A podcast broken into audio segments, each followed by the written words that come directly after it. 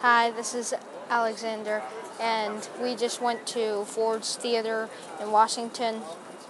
And some of the interesting facts that I learned was that Lincoln was actually late um, to um, the play, um, 30 minutes late, and he tried to sneak in, but it's a little hard for um, a man um, six four inches um, to sneak into a bo- um, his box.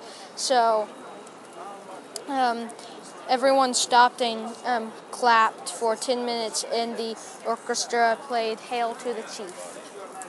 And um, it is also interesting that when, after um, Booth had shot Lincoln in the head, um, there was a security guard that Major Cochran was in there. Was Edric- his guest. Edry um, Cochran, um, who was his guest, um, tried to.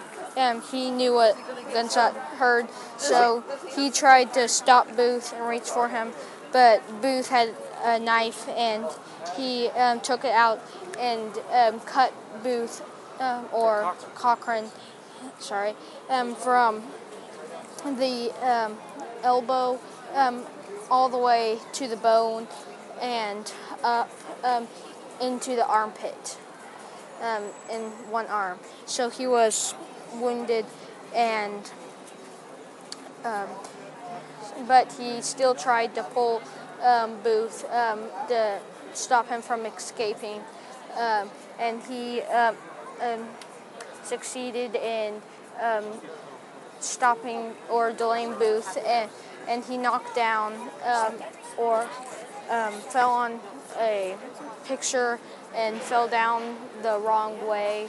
So, and that's um, how they think his leg was broken.